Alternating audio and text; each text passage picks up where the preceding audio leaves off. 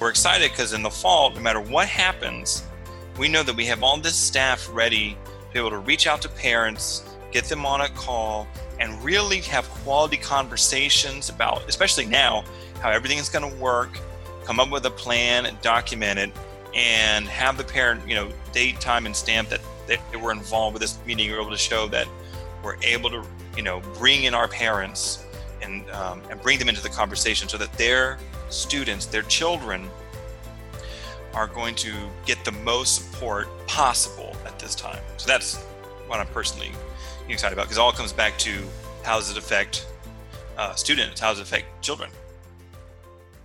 How is the relationship between EL specialists and content teachers similar to that of a driver and a mechanic? Why is it so important to question old habits when it comes to completing compliance related tasks?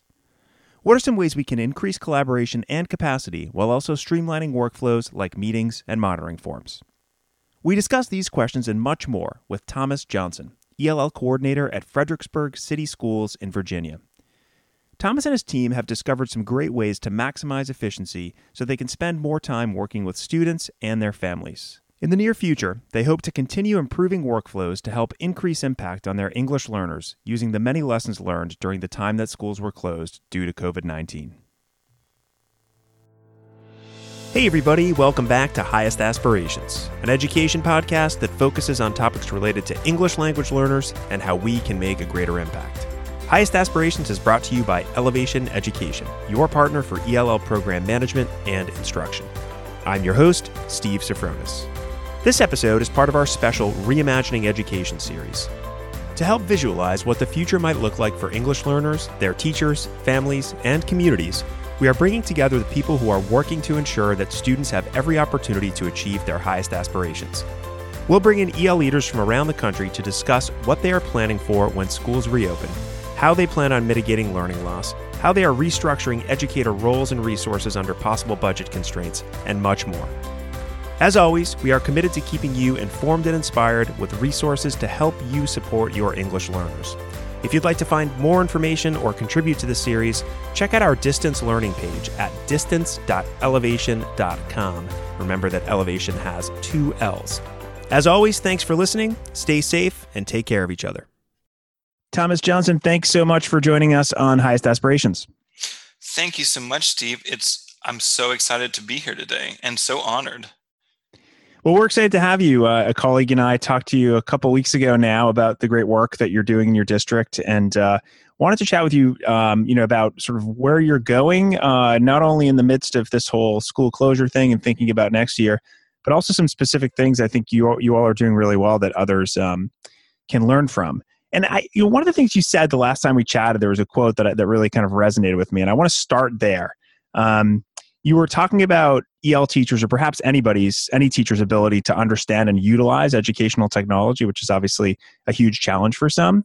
Uh, in this case, you were talking about Ellevation, which is an educational technology software again, and you said, "I want people to ju- uh, to just drive the car instead of know how the engine works." Um, I really, really like that way of explaining it. And I'd love it for you to kind of break that down for us because I think it might serve as a nice foundation for the rest of our conversation. Maybe you could provide an example as well. Sure. So for me, one purpose for a car is to say get from point A to B. And in order for that to happen, both a competent driver and a working engine need to be present. However, a driver does not need to understand everything about how an engine works to drive. But when there's a problem, that driver needs to know to go to the mechanic. And the mechanic is the one who spends the vast majority of his or her time working on cars to be able to diagnose and give a solution. So for me, the parallel exists in the world of teaching multilingual learners. So multilingual learners need to acquire the academic language that exists in each content area, such as math, language arts, science studies, oh, excuse me, science and social studies. And oftentimes it's that content teacher who is really the driver of that language and that language instruction. And the um, ESL teacher or multilingual teacher is, is more like the mechanic who really spends that majority of time learning how language acquisition works and can help assess what maybe the roadblocks that student is facing and help that teacher overcome it.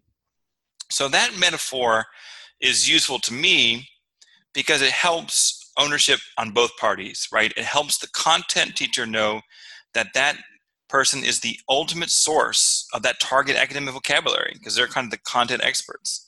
And they have a role in driving the language acquisition language acquisition, excuse me, of multilingual learners. And it also is a little bit freeing because it means that the content teacher just needs to know how to drive the car, if you will. Just need to know what works right now to get success. Right. And the multilingual teacher is more like the mechanic and can learn more about the students, understand how the reports work, and help guide the instruction and curate uh, what's needed. So this is influenced in how, in our division, we look at professional development. So we curated the information down to, okay, what exactly do teachers need to know right now to help their English learners succeed? And that's it. We don't try to go further. Now, over time, teachers may want to dig deeper and learn more about how it works. But we found that if we focus in on you have these students and these activities and these teaching strategies we know are super effective and we'll show them to you right now, you're going to have success. And I like it because it helps kind of clarify how the partnership works. Yeah, I, I love it. I mean, especially having you explain it. And one thing that you said just recently was, you know, there'll be some teachers who want to know a little bit more about how that engine works, right? Mm-hmm. Uh, and they'll they'll dig a little deeper. That's certainly not me when I drive my car. I'm the person who is going to take it to the mechanic because I don't have the time nor the inclination, frankly, to learn how these complicated engines work. Um, eh, but but there are folks who who want to know a little bit more, and they can become I don't know if we want to take this this metaphor any further, but I think I think it's interesting to think about those teachers as kind of power users of whatever it is that right. they're using, whether it's the car or the specific language acquisition content, uh, whatever it is that they're doing, and they can become then uh, almost folks who can help others, right, in a, in a in kind of a smaller way within a school. So I think there's a lot of levels here that we could get into. Right, and and you're talking. It reminds me of the time I remember I was working with a new second grade teacher, so especially new teachers, so they're having a science class and they're teaching the water cycle. And there was a lot of um, newer English learners in the classroom, and the new vocabulary of evaporation, condensation was kind of, and you could tell the teacher wanted some support. So I remember going in the classroom and instead of explaining what needed to be done, I just sat there and said, all right, everybody, put your hands up. No, what we started with, started, we got real low and said, evap, evap, evaporation, evap, evap. And you can watch my hands going up, if you will. I know it's a podcast. And condense, condense, condensation, and then precipitate, you know. And so we made this little hand motion, total physical response. And the teacher was like, oh, that's wonderful you know, let me take a video so I can even just show it again later. So, you know, she didn't necessarily have to be the one reenacting it. Um, but, you know, teachers just need, okay, what works? And then they see it. You know, that's the best part. You just see it. Okay, if I do something like that, um, these kids are able to learn a little bit more uh, quicker or effectively. So that's from my perspective what I'm talking about. I still remember that song. I think it's funny.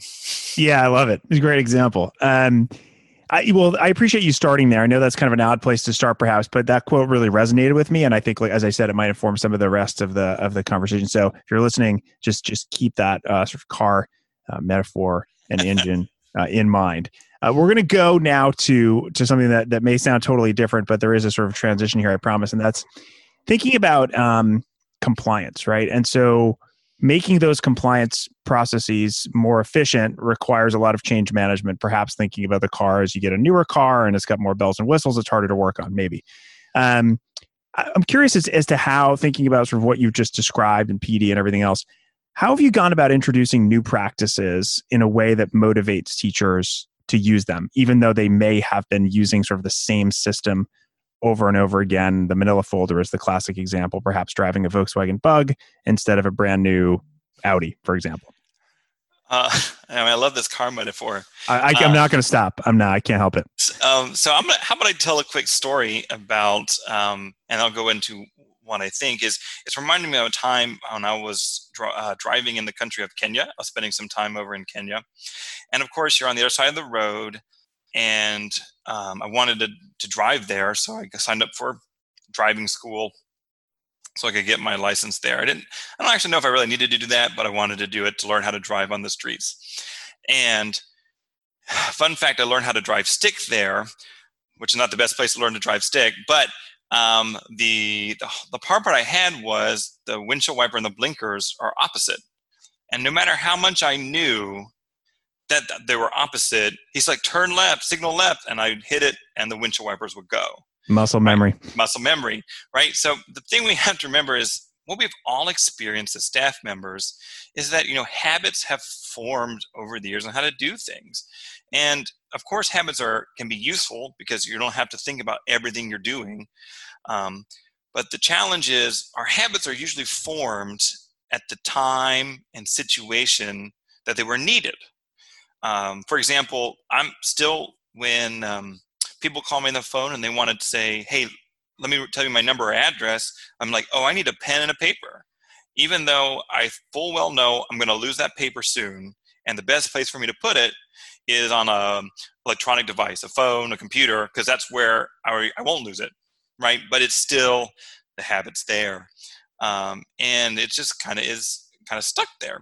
So what we have found is that when you start introducing more what can, I can say trying to streamline processes one has to think more like or i like to think more like a personal trainer you know you can explain how to log in the new software but we started doing every PD with logging into the software because you would find someone would still have questions, and just the act of doing it helped make it more of a muscle memory. Um, because what we found is some teachers were like, "Oh, I meant to look it up, then I couldn't remember my password. Then I had to look at my password. Then I couldn't remember where I stored my password or where I wrote it down." And so, because the muscle memory is there, not oh, excuse me, not there, it kind of hindered adoption of certain whatever it is you're trying to help them adopt. So the more we got the physical act involved, it easier came. Now another thing that's huge here is actually the attitude of the trainers because it's hard because it seems so simple. You know, when you're the one teaching someone how to do it, um, I started teaching my niece how to drive on a field, and of course something uh, simple as okay we're going to back up the car and you let it idle and let it go. You know it's all new for her. So she's like you know she was doing good but still it, it felt like a really large piece of work for her. And it can be very easy to think someone and i put my air quotes should be able to do some particular action um, for whatever reason we believe. You know it could be well they're used to phones anyway so they should be able to do this other application I want, or they, you know, I showed them last week how to do this and they should know how to do it by now. And it's hard because you have to be really affirming and supportive of staff no matter where they're at and really just keep encouraging them like a trainer would for this new habit adoption and be realistic that it will take some time and there's you may still have them regress to their old habits a year or two from now, and it's okay because it's just kind of how the human brain works in adopting new things. Yeah, your story resonates with me on a variety of levels. Number one, I was a teacher for a very long time, and I did a lot of PD in my own district, whether that be informal or formal. And then when I started here at Ellevation, I was a member of the training team, and I would go around and train in various different districts. And I would always tell folks, hey, the hardest part of the training is right now. It's logging in. So we're all going to do it together, you know, and we're going to remember what that password is or whatever your single sign on is. You know, and invariably you'd go back there six months later and people would say, I don't you know, remember my password. So those things are, uh, you know, and that's just, that's just getting in to whatever mm. system you're trying to use. And then you have all the other pieces of it, you know, um, it, it, in the end, we all know, even the person who's having difficulty logging on, this is probably going to be more efficient for me. But that mm-hmm. muscle memory and the idea of, hey, I've, I've always had my manila folder, it works for me. I, yes. I, don't have like, and teachers just don't have any times like to invest the time up front into something. Just is just, it's it's very difficult to uh, to resist the temptation to say, okay, this is going to be good for me. Oh wait, before you go any further, it reminds me of uh, I got an email one day of, you know, this is how Gordon Ramsay cuts an onion, right? and I watched it, and it's nowhere near how I've ever cut an onion. So I had a choice: do I learn this new kind of best practice if Gordon Ramsay's the one doing it, or I just keep cutting the way I used to cut? And so I was like, okay, let me take the time now that we got at home and learn how to cut an onion. I guess this guy's special way. So it just reminds me of that too. Did, did it work? Are you glad it you did? Because you it cuts it into nice little pieces without necessarily tear up. Now my wife still those things. It's I, I still can't get it quite right where it's thin enough yet. So she still has to like make it thinner. If I'm cooking for her, um, but it's way better than I was. It was taking me forever to mangle that onion. Good. Another example. Great. Some great real life examples so far. We're still early on. This is great. Um, well, let's get a little bit more specific. Um, you know, we're dealing with uh, obviously a situation where a lot of things need to be done remotely. Um, that may continue to be the case moving forward for some time. We we don't know at this point. Still here uh, as we approach late June. Um, and, and, I know that one specific thing that you've been able to do there is to conduct 100% of your meetings remotely while schools were closed. I'd love it if you could talk with us a little bit about how you were able to accomplish this, both given the complexity that those meetings sometimes um, have that are inherent to them, and also given what you just talked about, which is the idea of change management. I imagine this was new for a lot of folks. Yes, so it's it's interesting how this kind of converged here. So the ability to conduct these meetings online actually grew out of an earlier area of growth we were encountering a while back.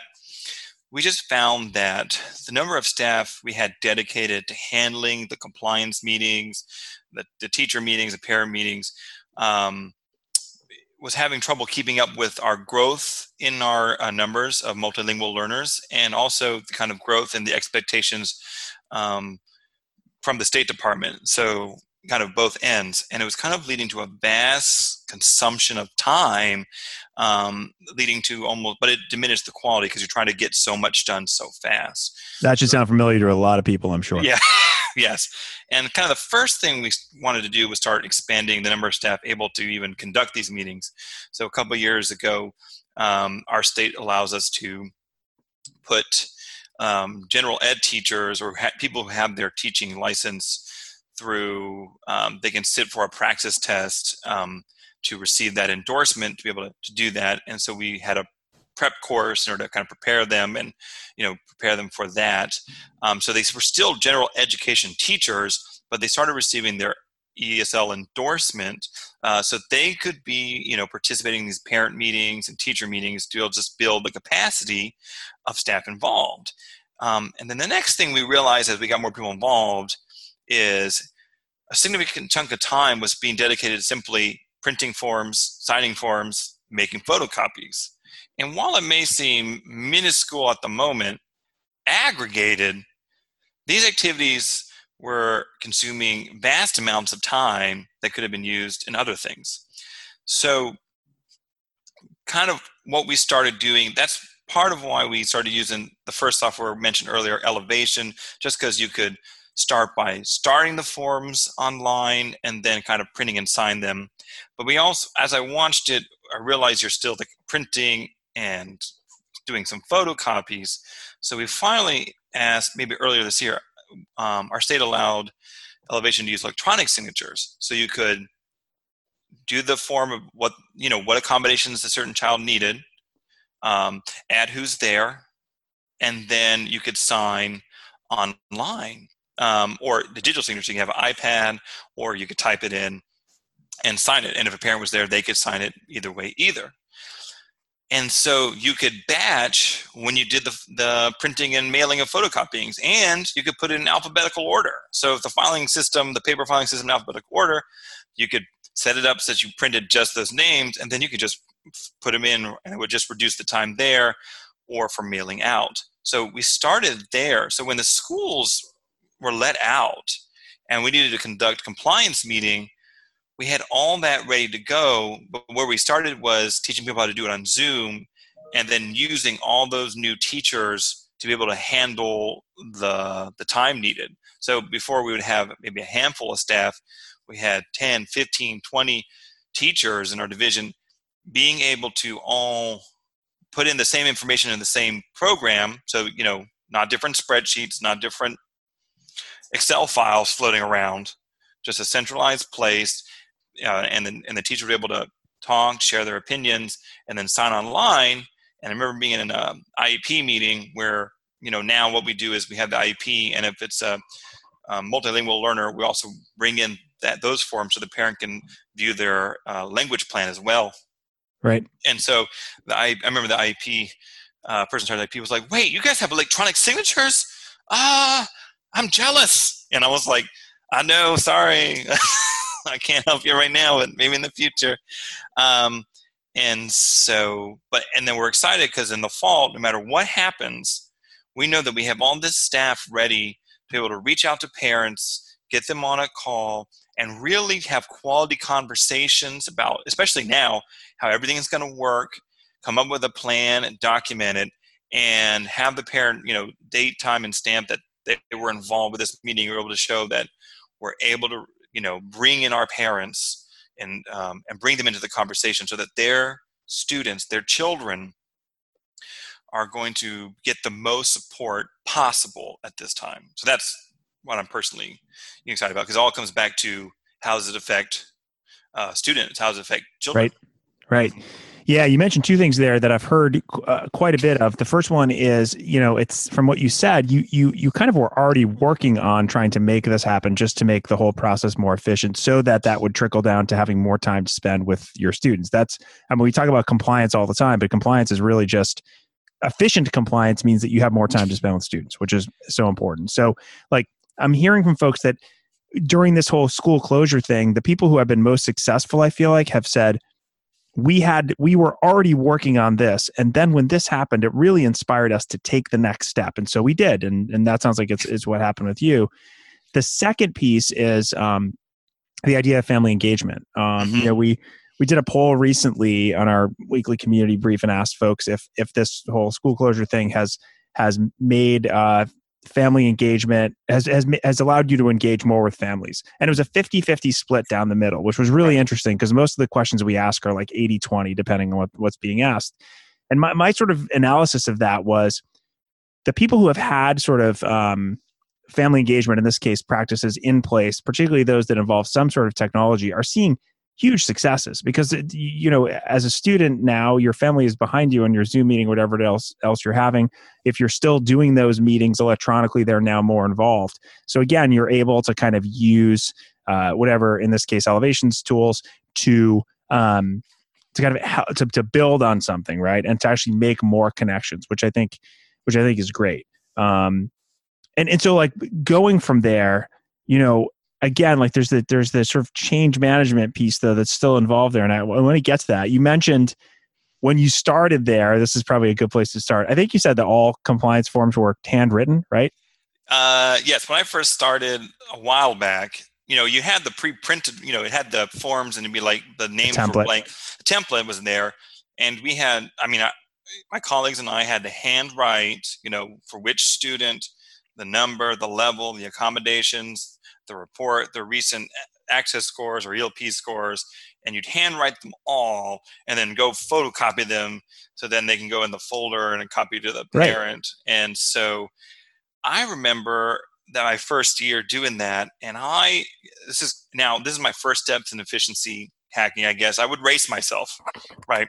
I'd uh, sit there and be like, how fast can I get through these forms? And I was like, I bet I can write really fast. So I was like writing small to get like the most on it, like the least amount of time per per word with smaller print, you know, going as fast as I could. But then after like three hours of writing, I really remember sitting myself and my hand hurting. I said, is how I'm spending my time kind of like best for kids because I could have been planning collaborating, reaching out to a parent, teaching. You know, you could have been doing a lot of these other things that have high yield value uh, for families. Right. Um, and, and, so I remember the first step. Um, I think it was either a year after that. I think I had seen mail merge for the first time. So don't make fun of me, but I'd seen it and I said, that's my answer. And so I remember fiddling around because I didn't understand it at first. You know, new new technology for me. Um, I know some people are not pros at that, but I, I was sitting there making it work and getting like how much can I automate these forms? And some of my colleagues, of course, kind of felt abandoned because I, I could have been helping handwrite those forms. You know, I just lost handwriting right. to uh, things. But then, but then finally, I remember feeling victorious when I finally got it working and I clicked print, and all these forms came out that used to take us five ten hours, and they just came out of the printer, and that was like my our first step towards making that happen. So I just remember that moment. So it's the same process, getting, and there's always things I feel still in my division. I'm like, man, if I take some time and learn to automate that, that could really save some other staff members' times. But that was kind of that first step towards automating um, compliance so you could take that time and spend it on high value, high yield time with either students or with teachers or with parents, you know, and that because that's where um, I think the real value lies. Absolutely. Yeah, and I think I mean I think most people would agree with that, but again, it's that like it's that idea that no, I my Manila folder works. Like it's how I've been doing it. It does. It does. And I've dedicated this like evening time to like bang these all out. And and I would even say like, and I, I would consider myself in some ways one of these people. Some people like I don't know, like a rote task here and there is kind of like a nice brain break. right. you know, oh, and yeah. like, and I don't know if that's on. a part of it. Yeah. Like, I don't know if that's a part of it, but I mean, remember like as a, when I was doing the training for ellevation, like, I mean, it was very clear to people that this is a huge time saver and our district is accepting it and the state is accepting it and everything is in place. But man, I, you're going to have to rip that manila folder out of your hand if we're ever going to get anywhere with this thing and it's hard you know and i yeah. and i empathize with those folks because i get it yeah I've, I've heard if i can't i want to lick it i want to touch it i want to mark it up and um and i'm like oh i know so just print it out but just make sure it's on my online portion on my online part two yeah. Yeah yeah do you and then you got to do both unfortunately although there's probably a lot of evidence against that whole uh, touching it and licking it at this point. Uh, oh yeah yeah that was pre that was pre all of this so yes right. you're right. yeah. Right. Um okay so more on the remote learning piece. Um, I'm, I'm, as we talk about kind of adopting new tools and doing things more efficiently, clearly you're the type of person where you you know you're self self-professed not sort of a tech person however you do enough tinkering that you're able to kind of figure it out which is great. Um, and you do that on your own a lot of folks do but how has this shift to remote learning helped increase awareness and adoption of tools uh, that, other, that otherwise might not have been used to help maximize efficiency and free up time for for higher quality education whether that be at this point remote over zoom or in a blended situation or brick and mortar moving forward? Um, i think a couple things. So the first first part you kind of see is the value of time because it's just taking longer to get things done. So for example, you you got to spend time training and teaching families how to adopt uh, various technologies um, and then spend the actual time then once they get it on the learning you know so any minute spent working on something clerical we you know realized my wife was working on something the other day and she's like i finished this you know clerical piece that was needed but i didn't get to see my kids as much today. You know they um, i wanted to spend time with them. And a big thing that i've seen and this just happens to be in our division. Our division is a microsoft division so i know every division has different um, technology things but there were programs on there that weren't necessarily being utilized or touched otherwise. Um, in our case it was microsoft teams and so we found that getting the teams on the kids' either phones or computers, it acted as a, a direct phone line into their house. So they would call us, we'd like call them, um, and be able to like get things started, or like, hey, we'd be able to call and get parents. Say, can you get them all on this time so we can be more uh, coordinated with this? And that is something that you know was not in high use before then because you were able to do a lot of that in person. So not to say you know that particular program or anything, but it really started opening up.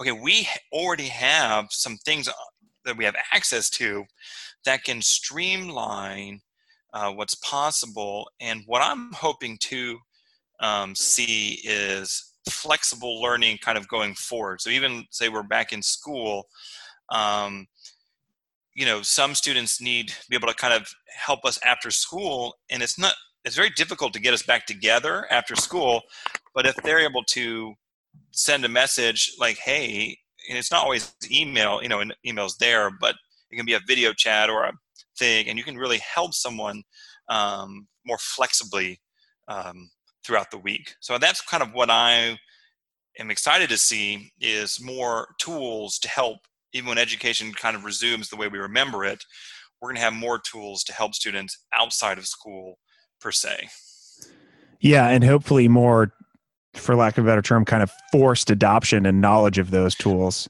you know right. people have had to learn quickly and i would i would argue and i've said this before in the podcast and probably five times a day in other parts of my life that like without this whole thing having happened I, I don't think that we would have ever seen this kind of sort of sea change right. in the way that we're using technology. And I, and while I think that, and this is kind of where we can get to this in the next question, um, but it, it, while I think that some of that has been great, I do think that some of it probably people are going to be ready to sort of stop doing, and that's going to be understandable. But I just hope it doesn't all go away and we don't go back to kind of what we remembered as normal. Um, because I think that that might be comfortable, but it would be a missed opportunity. Yes, I would be in agreement um, with that. We have a a big opportunity to incorporate this all going forward. Yeah. So, in the spirit of that sort of uh, idea, I, I, wanted to ask you sort of two questions in one here. Um, one is is is you, you've talked a lot about sort of you know what you've learned and what you've done over this this period and what you were doing beforehand and, and how you kind of made them even better. I'd like to know um, two things. One, what are you plan on continuing doing that you've kind of started or done during this time of school closures? Um, and, and are, are, there anything? Is there anything that you just don't want to continue doing that you don't see yourself doing moving forward? Maybe maybe unfair because maybe a little too early to ask that question, but I'm asking you to go out on a limb. Um, yes. So a big thing for me, right? So we talked about compliance and making more efficient, but that the real reason you want to make it more efficient is so you can spend more times connecting with families. And a big thing that I would like to see continue is it fostering more direct communication between all teachers and all students. And what I mean by that is um, many of our students' families may have a, a different language at home. And so I really am trying to see and encourage teachers to feel comfortable with interpretation services happening as we use these technologies you know because an easy one for teachers to grab has been the the text messaging that can help google translate it which is great but there's some limitations um, with that. It's different when you're can really especially staff teachers administrators when because what can happen at different places is families may get to know the one or two or you know handful of staff that can translate uh, in the staff you know for that division right? They just know to go to them because they have the same language and will help them guide them. But the more and more all teachers and all administrators feel comfortable with uh, translating they're going to be able to talk to all their parents and all parents are going to be able to talk to all staff. You know and that's huge um, because if you think of it from the perspective of a parent it's great that you have a champion at this school or champions that help guide you through but to really to get to know more and more of the principals the vice principals and the other teachers having some you know because i think some programs have a self interpreting thing and the trick there is just to be patient because if it's doing like a computer audio it's there but you just got to be patient yep. or if it's a live human you know either way you can have uh, in time interpretation. It just takes getting both people used to doing it and being okay with it. It takes a little longer to kind of get everything across because it's got to be repeated. Um, but I think that's going to be a huge win when we really can say, you know, all our multilingual families can communicate with all our staff and everyone feels comfortable um, doing that because then there will be real no um, missed relationship you know because they can have full range of relationships possible. Sure. Yeah. And I think, like a lot of other things we were talking about, we've sort of established a foundation here that family engagement is not only sort of important from the top down, but now it's become important at every level. I mean, if you don't have buy in from families at this point or didn't have it during the three months that we were in school while this was happening, um, you know, it was really tough to to make it happen. So, and now, you know, it's it's become something that I feel like has taken, I think, the priority that it's always deserved. So, I'm glad you brought that up. And I think, you know, as as we establish those relationships and those kinds of tools that you mentioned improve, the only step that we need to take is just, as you mentioned, to get teachers sort of comfortable with using them and communicating with families. Yes. So I, I want to wrap up here with a couple uh, more questions. One is a question that I used to ask um, folks quite a bit, and I've sort of gotten away from it as we've been kind of uh, it, uh, doing a lot of um, sort of remote learning based podcast and trying to just support folks. But I want to, you're going to be the first person that I kind of reintroduce this question to, and I'm excited about it because uh, it, it's, I think it's an important one because it asks for resources. And the question is, is there a book or other resource that has influenced you um, either personally or professionally that you'd like to share? Sure. I think I thought about this a lot actually, but I thought about um, an author's message that's kind of resonating with me really right now. The book is called Relentless, and the author is um, Hamish Brewer.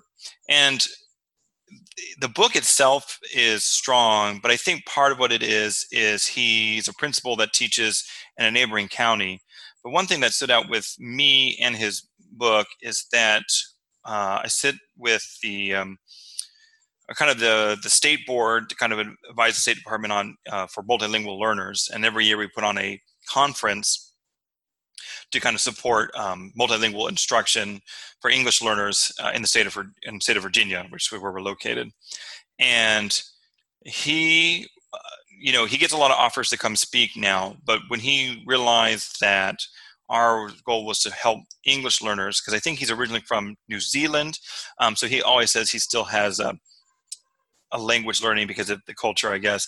Um, but I, where I know he has administrated at has been areas where really he's done a lot of great work showing multilingual families that they're included and they're going to be represented and that they're going to get the support they need to be a part of the school. So um, he and it's kind of like a no excuses attitude, you know, because sometimes it's hard, especially with interpreters.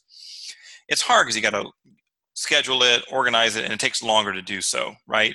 But no excuses. You're going to get a, a, big win working with those families, and I, I kind of really appreciate um, just working with him uh, a few times. I have and uh, reading through his book. So that would be my personal recommendation right now.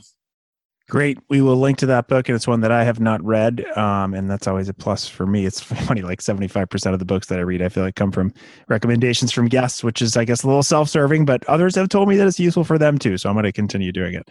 Um, and you've graciously offered uh, for folks to reach out to you if they have questions about things that we brought up here. Um, I know that there's a lot of things that we got to, but there's a lot that we didn't as well. Um, so if folks have questions either about um, the car metaphor that we referenced, or if they have questions about how to make things more efficient and why compliance is so important for getting to the students using technology, Ellevation, or anything else um, to kind of streamline things, how can they get in touch with you? Oh, sure. Um, I work at Fredericksburg City Public Schools, and my work email there is tjohnson at cityschools.com. So T J O H N S O N at C I T Y S C H O O L S dot com. Perfect, and we'll link to that as well.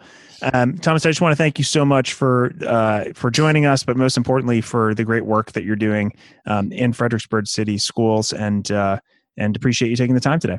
All right, thank you so much, Steve. I really appreciate it. Thanks for listening to Highest Aspirations. If you liked our show, please be sure to join the ELL community at ellevationeducation.com slash ELL community, where you'll find all the episodes of Highest Aspirations and other resources to help educators maximize the impact on their English language learners. Also, let us know how we're doing by writing a review on iTunes or wherever you listen to your podcasts.